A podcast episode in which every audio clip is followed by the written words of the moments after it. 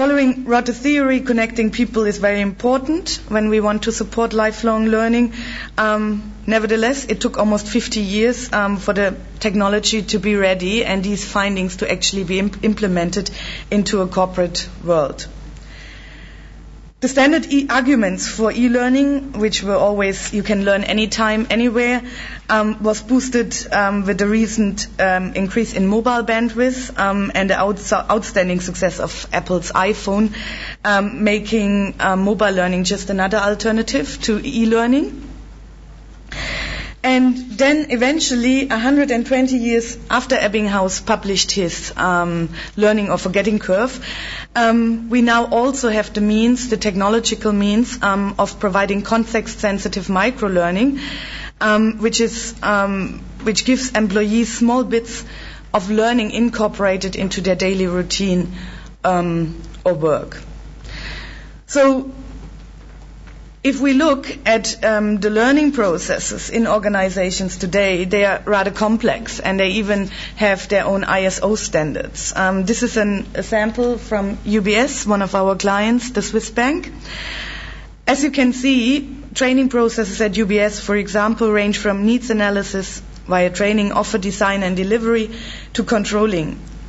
Each main task is divided into a number of subtasks, which include not only curriculum and program design, but also tasks such as resource management, event management, or reporting. This was my brief look into the past. Now, the main part of today's presentation, I would like to speak about future challenges. In our opinion, the main challenges for the future can be divided into two categories, human resources and market-driven challenges. In the HR area, we will face, it's often been discussed, the problems of demographic change and related and increasingly aging workforce. In addition, employees are changing their employers more frequently than they used to do. My grandfather, my father, they still used to work for one employer throughout their life. If I look at my friends from my university year, in the last 15 years since we left university, in minimum case, we have changed employers 2 to 3 times. That makes it increasingly difficult to manage and protect organization-specific know-how. And in addition, the success of today's organization also depends much more on HR, on people, than it used to 50 years ago, when technology advances could still guarantee a major position in the market for many years. So the ability to successfully identify and recruit high potentials or skilled workers has become a crucial success factor. But this often requires time and cost-intensive recruitment processes. Now, if we look at the category market challenges, we will see that almost all of our organizations have to compete in global markets with a very high dynamic and rapidly changing business requirements. Today, more than ever before, ongoing organizational change is a necessity to survive.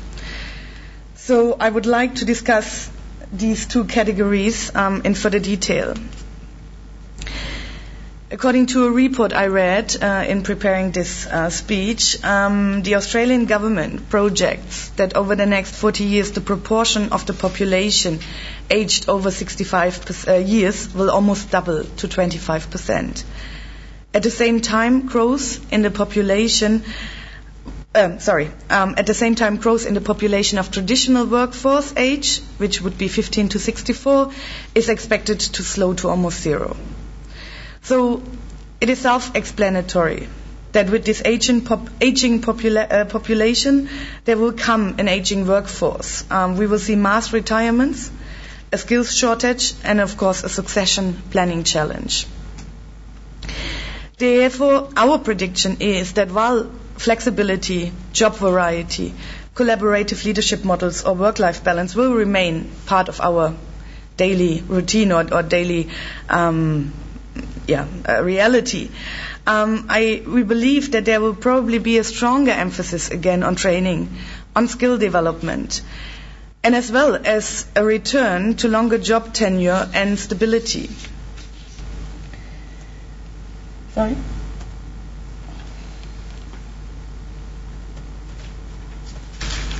It's not moving? Just close that. Okay. That's on? No? Sorry, 1 second. Ah, perfect, thank you. Just click on the screen. Okay.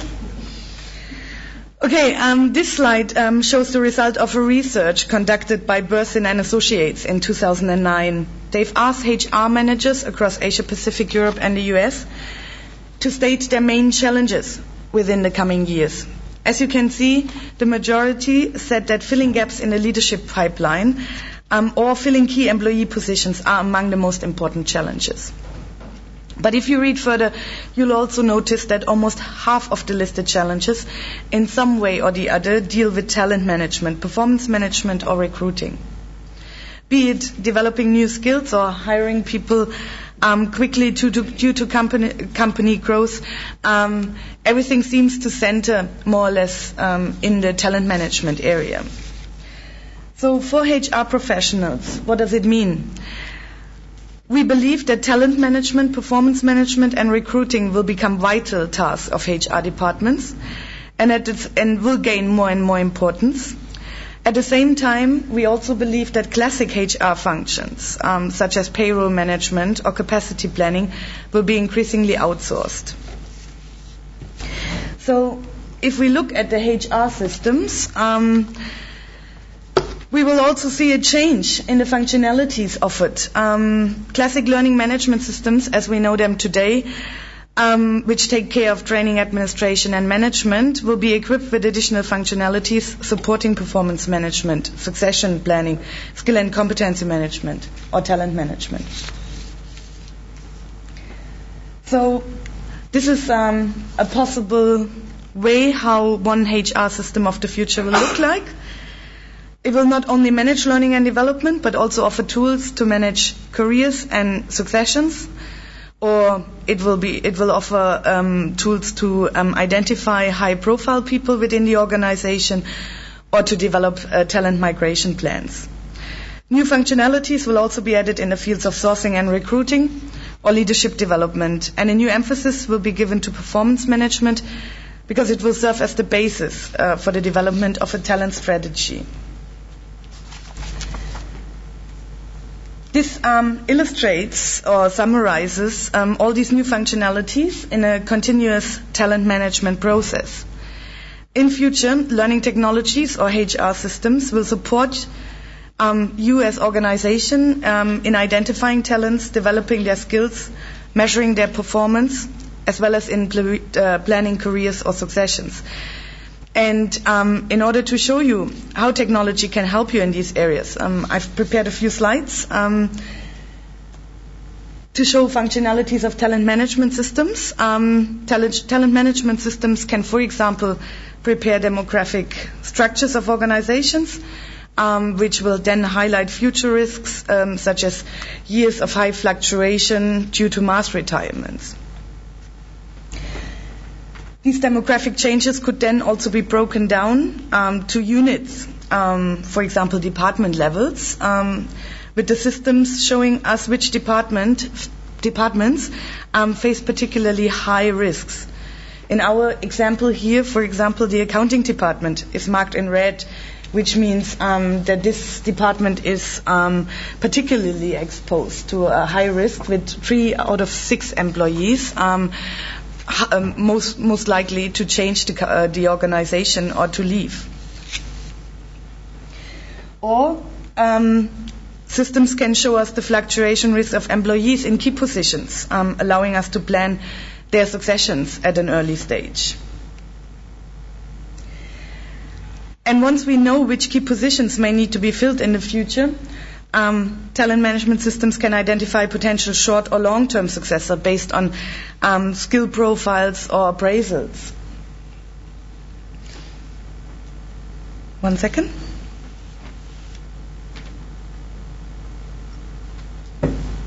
Now, this slide shows key positions. Sorry, no, where am I? 1 second. Okay. And once we... Sorry, there's one second. Okay, sorry, just one slide which went missing. Based on your definition of talent, talent management system can then also identify high potentials and compare the different potential levels of people within your department. In our example, for example, we have 3 employees with a low potential, which is a total of 20% of all employees within the department. Analyses like this can be very valuable to identify possible future succession problems within departments. A rather classic example of talent management functionalities, which we will probably see more often in the future, is the analysis of employee performances through the years. Here shown including a summarizing trend line, for example. And if you want to know whether or not your department is equipped with the right skills for upcoming challenges, HR system should be able to show you the distribution of skills within department. Here in this example, we have spoken Spanish as the analyzed skill, and we see that 30% of the employees within the department have sufficient knowledge. So it is up to you to decide if this number is sufficient or if you need to take actions. And a last example of how talent management systems can help you is this slide, which just shows another view for the distribution of skills in departments. This time you can see which persons have which skill level. Combined with the fluctuation risk, you may, for example, need this view to find out if the critical skill or knowledge rests in employees with a very high risk of leaving the company. These are just a few examples of where we believe that learning technologies or HR system will move to in the future. Definitely talent management will be one of the key tasks that we will see when we look at learning technologies. Okay, so that's on the HR side, the challenges on the HR side. Earlier, I've said I would like to categorize the main challenges in 2 categories, HR and, on the other hand, markets. We've heard that our organizations have to compete in more and more dynamic markets. Our business requirements are rapidly changing, and change becomes a necessity. But what does that mean for our technology, for the technology that we use? It means that our technology solution need to support ongoing change. It means that we need scalable and flexible solutions. It means that we need dynamic availabilities, solutions that can be upgraded or downscaled on short notices if required. But such flexible solutions also need flexible operating or financing models. It doesn't help us if we can upgrade or downscale our systems if we can't adjust the cost related to these systems or these solutions. So one concept which is gaining increasing popularity is cloud computing.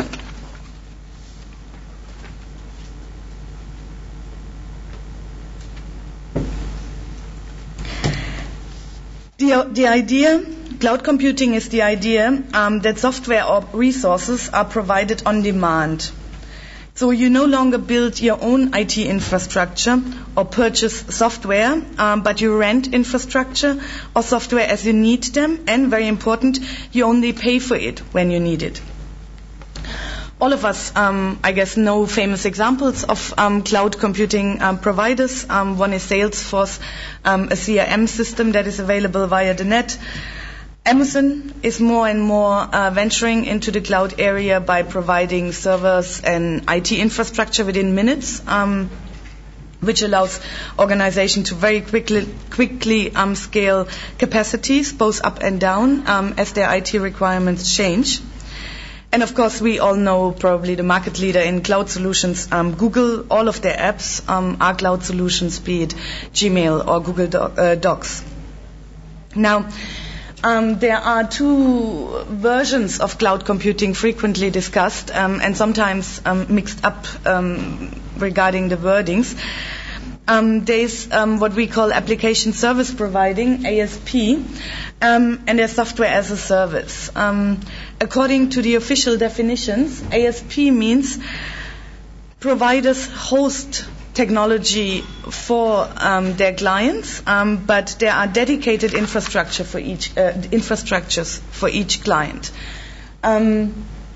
So client one has their own system, their own software. They can modify it whenever they need, and they're rather as flexible from a software perspective as they were when they implemented it in-house.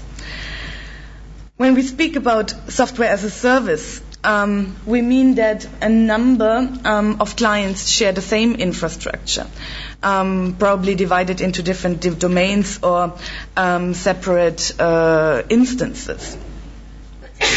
Of course, the data within each client's domain or instance is secured as good as possible, but there's very, very limited space for customer-specific modifications to the software.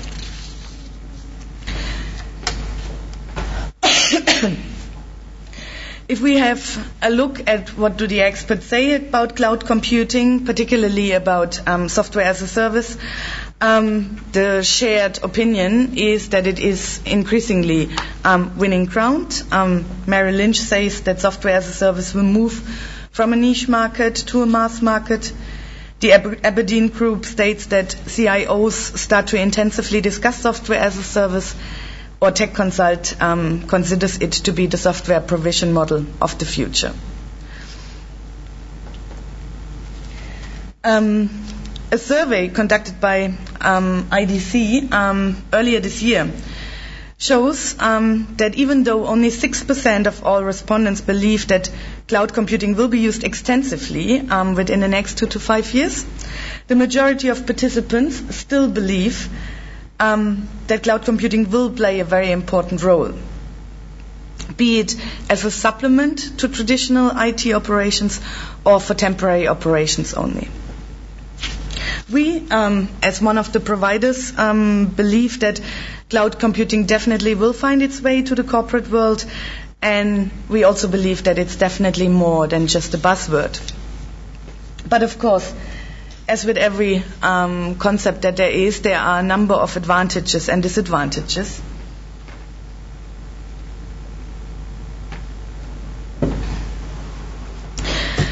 For example, advantages include low investment risk or a reduced IT complexity, as everything will be managed and run by the providers, which allows organizations also to focus on their core business activities.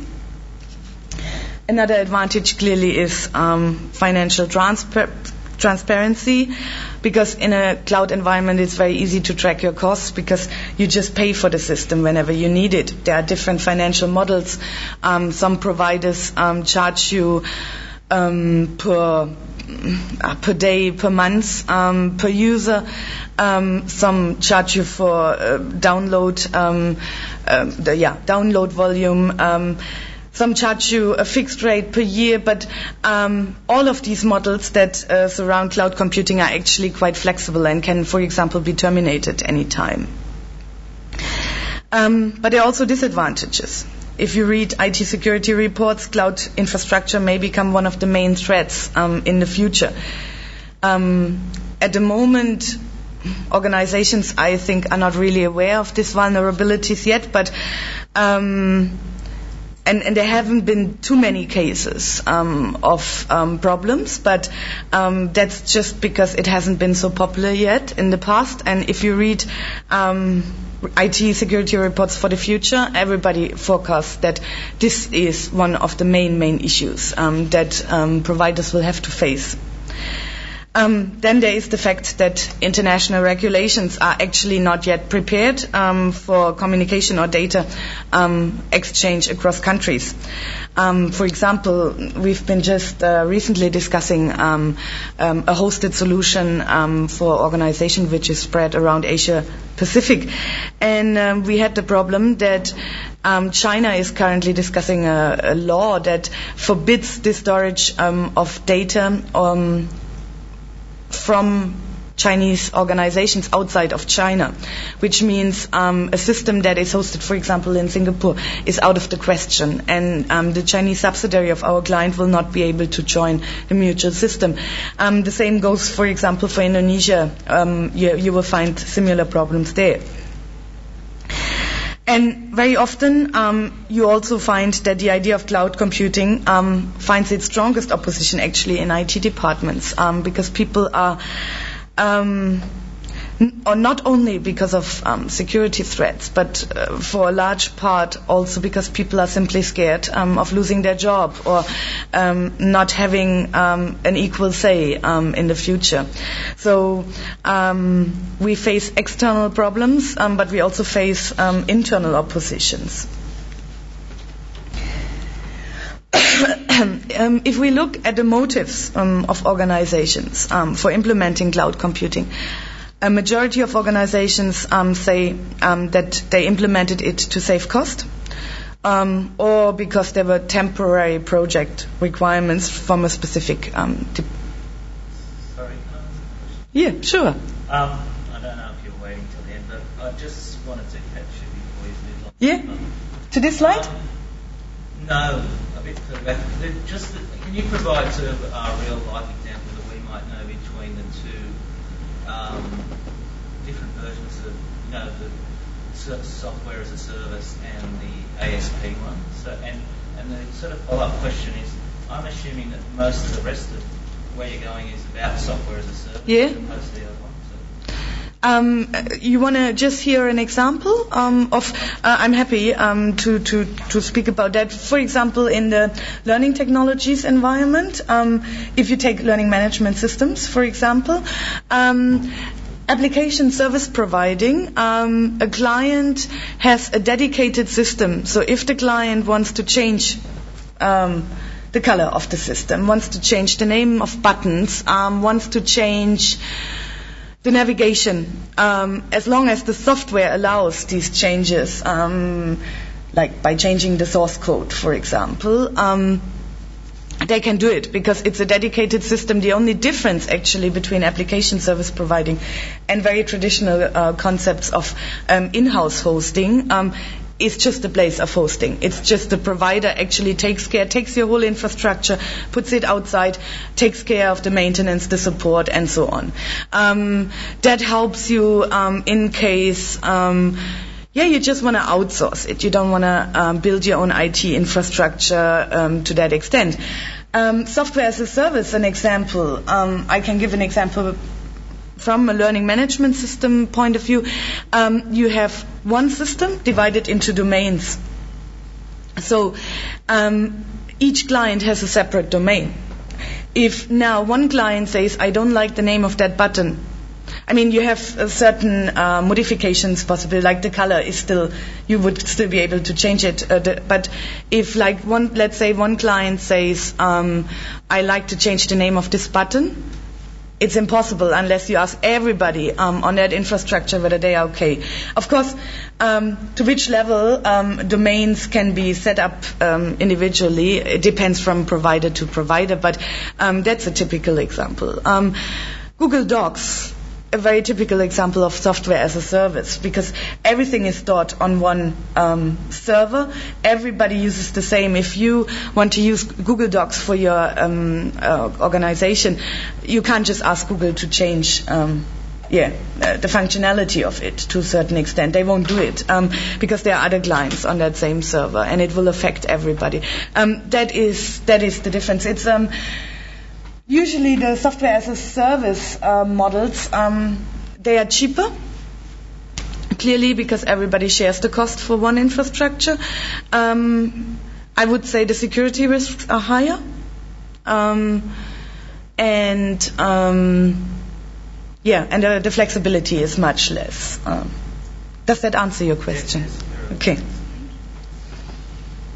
We were here. And by the way, I'm almost finished, and it's about cloud computing as a whole, about both models. So if we look at the motives for implementing cloud computing, a majority was driven by financial factors, such as implementing cost, cost of operating the infrastructure, or by requests that came from departments. There's a project and they need to quickly implement an infrastructure which will not be used long term but only short to medium term. Then these are typical application scenarios. Other important reasons to implement cloud computing are lack of flexibility of the internal IT infrastructure or IT resources. Very often IT departments are booked out with tasks for a long time. It's very difficult to get short-term, to free certain resources on a short-term level. Or another motivation may be time pressure for IT implementation. I would like to end this presentation before we go to the questions with just some recommendations. If you ask organizations who have already implemented cloud solutions, they are all extremely happy with it. They say that it really serves their purpose. A very strong argument very often is also that in cloud solutions the software is always up to date because usually that's included in your service package. But they also all say that it can go really wrong. It can go really wrong if you don't collect your information probably, if you do not analyze your business case before you actually implement it, because as I've outlined earlier, there's a number of risks, and for example, cloud solutions for critical or very sensitive information, we're still... I personally believe we are not really there yet, because it will take a long time to really secure this data. But if you prepare information, if you get information and prepare it, and if your application scenario clearly shows that the advantages to implement cloud computing are outweighing the disadvantages, that may be, we believe it can be very beneficial. So from our perspective, we believe that when we look at learning technologies, clearly functionality-wise, talent management, performance management, that's where it will go to. We may be wrong, but this is based on some research that we've done. We personally haven't, or we as a company haven't introduced solutions in this area yet, but our research is working on it, and the slides that I've shown you are functionalities that we've identified as crucial for the future. And from the operating models, I think we will see cloud computing with all, and definitely further research needs to be done, but once it is done, I believe that it will be the software provision model of the future, actually. So this is it for the slides, but I'm happy to answer questions if there are any. What time is it, if I'm allowed to ask? It's, how much time have we left? Oh, that was quick. Sorry, I talked too fast. I think that's good, because that was a fantastic question. I'm sure more people will have questions. Now, are we podcasting this? Are we podcasting this, Stephon? Yeah. In which case, we either need a microphone or we need to repeat the questions. Let's repeat the questions. So please, let's start a conversation. Okay, I have a question while you're thinking of your question. With software as a service, what happens to the portability of the data? So you might use one provider, and then what sort of implications, what sorts of things do organisations think through in terms of managing that data? That is definitely, yes. Legacy systems. I think it was also written on the disadvantage side for software as a service, because clearly that is you're very provider dependent with the portability. Of course, if we take for example learning management system, you always have possibilities to export or import data from one system to another. I think from a migration point of view, you always will have challenges of moving data from one provider to another. Clearly, software as a service doesn't really help with these challenges because, in addition, your data is also hosted with an external provider. Do you have other questions? Should I test? Just a simple question about the performance management systems. I mean, ideally, we would like that the performance management is aligned to the job roles, and then it helps with succession planning and identifying the skill gaps and all that. This is a very beautiful scenario we're looking at. What has been your experience in terms of how precise we have been and how far we have been successful, please? Yeah, I would say that really very, very strongly depends from organization to organization. When I go out and speak with potential clients, I very often see that people are very excited about this functionality, but like, let's say, for example, skill and competency management. I mean, you have to, when you start this, there will be a time where you actually sit down and have to gather all that information and put it into the system. The system can't guess the skills of an employee. So I agree with you. The functionality is fascinating, but whether or not organizations have captured that data already, I mean, that's the first step before you put it into an IT system. You have to have a skill taxonomy, for example. You have to have job role descriptions. You have to have skills attached to job roles in order to allow all these functionalities to work. I personally know a number of organizations who are there on a very detailed level because to them it's crucial. If you take, for example, international consultancy companies, they depend on this because they depend on finding the right consultant at the right time, having people in place. They are just one example of organizations which are very, very strongly depending on their HR. I've seen others where they don't know the skills of their people. They simply haven't found the time. They haven't put it in place. So, that's my experience is split. But I admit that very often people actually underestimate this factor. Of that this information needs to be gathered. There need to be systems in place already. Or the information needs to be there in the company, or else you have to plan for the resources to gather that corporate information. Yes. I agree. It could be we all talk about customer service. Now there are shades within that skill set. Yes. You could be doing a very simple routine job in customer service, or you could be actually doing the strategic stuff.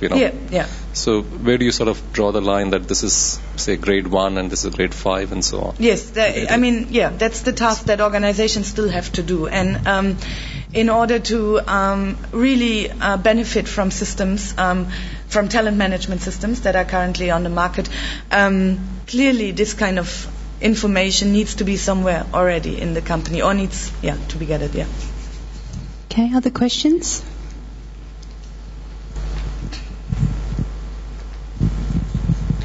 I'm just wondering about how the staff might respond to their internal ratings of valuable employee or not valuable, and do they get to see the ratings and comment on it? Is it like a 360 feedback? Is that how we generate the data? Because I'm just concerned that some of those things could drive some employees to leave if they're not rated very highly, or in fact maybe the other way, they're rated very highly and they see in themselves, hey, I've got great job potential, maybe I will leave the company. I agree with you. It's definitely very sensitive data, and to which extent I believe that the systems of the future will be so flexible that you as an organization can define to which extent you gather information, to which extent you, not digest, but draw conclusions out of this information, and to which extent you make that visible or available for employees. I've seen many different examples. I mean, I can, if in the 15 or 20 years that we've been in the market, you see organization dealing with this issue in a very, or with these issues in a very in very different ways. I mean, I remember that we once had to engage a lawyer because one of our clients asked us to capture the sexual orientation of their employees, you know, and they wanted us to put in fields that analyze this. And that was in Europe, and that's something that by law is not allowed. But the organizer, for them, it was important. So I think when you are in a very competitive environment, again, let's take the example of consultancy firms. I don't know, just anybody of the big ones, where you have where employees are used to performance analysis, to performance ratings, where they are used to comparisons, where that is part of their daily routine. You wouldn't have a problem asking or making this data available to them. But in my presentation today, like when I prepared it, I rather had in mind that this is data which is used exclusively by the HR department, and I think that's the most realistic scenario for the future, because I simply believe it will be difficult for organizations to communicate things like that. But on the other hand, at one point, I think we need to know, because the success of us as a company will depend on this data. So it's the same like we have at the moment, let's say, with salary data. It just needs to be protected properly. Next.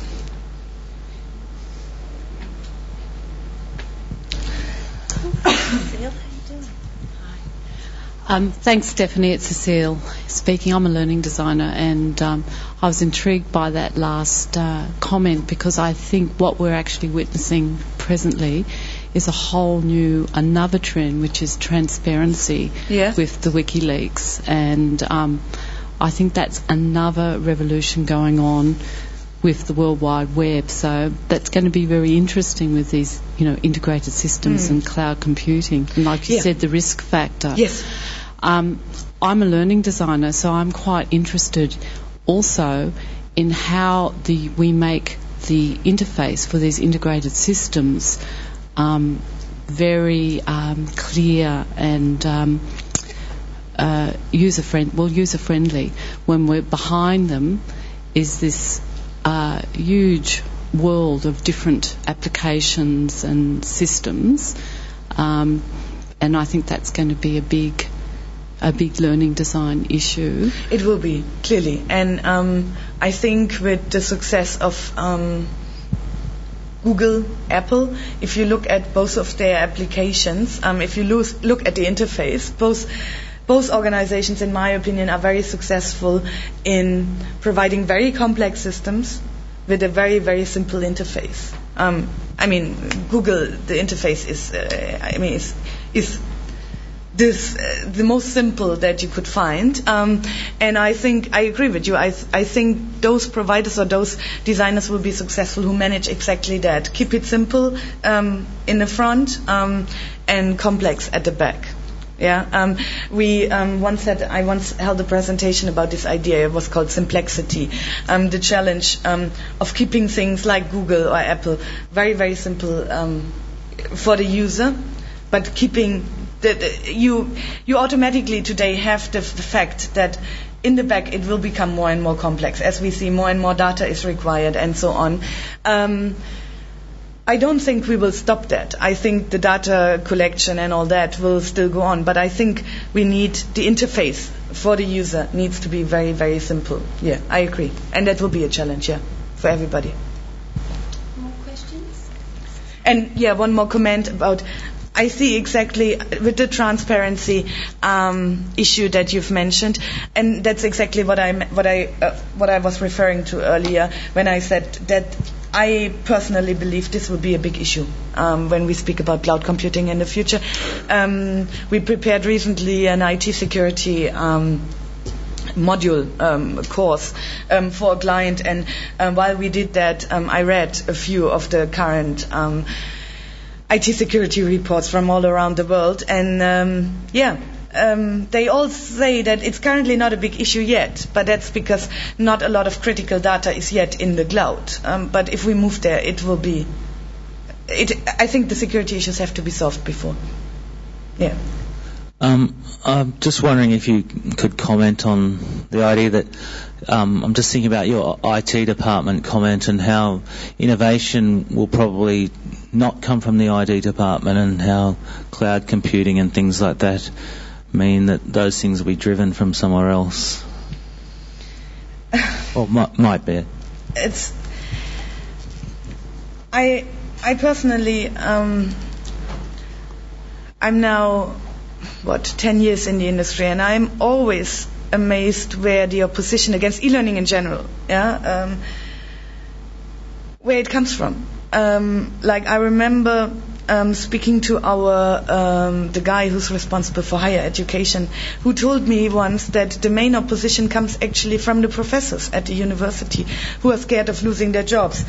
Then within companies, responsible, the persons in charge told me that they are facing the highest opposition from their trainers, who were scared of being redundant, which is wrong. I mean, even in e-learning, trainers and moderators and tutors are more needed than ever before. You need those people the same way you need them before. It's just that the way they provide their services may change, and the same goes to IT.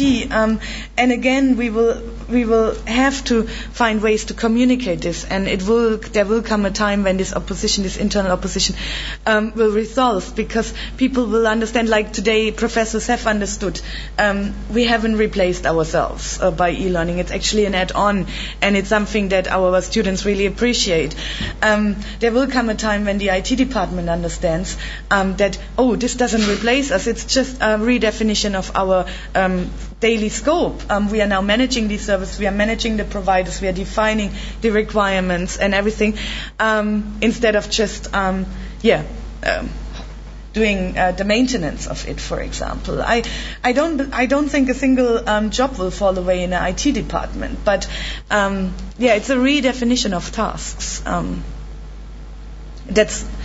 I guess internal communication is or maybe just time, which will show it then.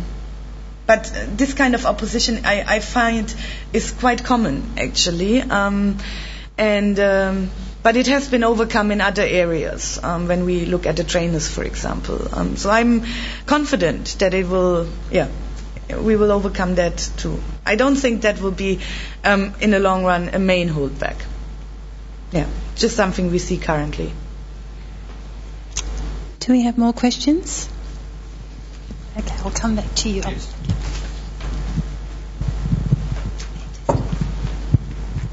Stephanie, it's Regina. You mentioned at the beginning Salesforce.com, which is essentially a content relationship management system. Yeah. And you talked about the skills people need and then analysing them in a talent management framework. However, would you not see those as two separate functionalities that need to be interfaced, rather than the learning content being distributed in the CRM as well? There clearly was talent management is one area I spoke about, and Salesforce. I personally have nothing to do with Salesforce. I just mention it as a very, very famous example for a company who offers cloud services. Certainly, and so in relationship to the gentleman's question, Sugar is an open source CRM, which you can either use as a cloud application or on your own server. Yeah. And it might be that you've got your learning management system in-house or in a cloud and another, and they're just connected through your APIs. Yes. So it's not necessary for all systems to be in the cloud. No, I don't think so. Yes, you can. That's what I said. You probably decide for IT systems that at the moment hold critical data, for example, salary data or something like that. Probably you will still host in-house for security issues, whereas content, e-learning content, you can host externally, yes, and you can connect all these clearly via APIs. That's what I meant, I think, when I said that I believe that for each individual application scenario, you have to think very carefully whether the cloud is a good solution or not. Yeah. So my last comment is about your talent management and how you identify the skills level in particular teams. Yes. Do you have a process for deciding that this is a low-value employee or high-value? And what's the... And you mentioned competencies. Are you looking at national competencies or in-house surveys? Or how do you actually ascertain that information? These were just examples of functionalities that I believe are coming in the future. As I said, we have... Our systems at the moment don't have integrated talent management functionalities yet, but from just based on my expectation, I believe that competencies are defined individually by each company. If you have in an RTO, competencies clearly mean something else than it means for a corporate environment, and the same goes to the potential of employees. I mean, that's what this gentleman over there said, that the task of organizations is then to have a systematic that defines which is a high or low potential. I mean, there will be criteria, and that criteria needs to be defined by each individual organizations. Providers like us, they can just offer best cases, their experience from other organizations, but in the end, the decision is up to each organization. Yeah. You just on the issue of security, you talked about we're concerned about the security of data. I'm wondering about the security of the infrastructure, though, because let's say I've got my own servers and my data's on that, whether it's high-risk data or low-risk data, I've got access. Mm. But if my internet connection goes down, I've lost the access to the cloud. Yes. And could be a very serious business risk. Definitely. So, definitely. It's here. Sorry. It says here, depending on provider and internet access, that's exactly one of the disadvantages, exactly. And if it goes down, but I mean, in my opinion, that's a low risk, and not very important risk. For one simple reason, they have backup plans and everything. But I agree with you. If you are in an unstable environment, IT environment, like let's say you're operating from one of the villages in Indonesia, for example, where you don't have that guaranteed internet access. I would say in the Western world, with our level of IT infrastructure, it's a low risk. But I agree, you are dependent on the internet, and it can mean. And we have had cases like that, or heard about, discussed cases like that. It meant really a real disadvantage in money because people couldn't do their job. Yeah, I agree, 100%. We've got time for one more question, if anyone's got one more question. Otherwise, I'd like to thank Stephanie very much for a very stimulating presentation, and I'd like to thank you for a very stimulating discussion. Sorry, I was done in 30 minutes. No, that was fantastic.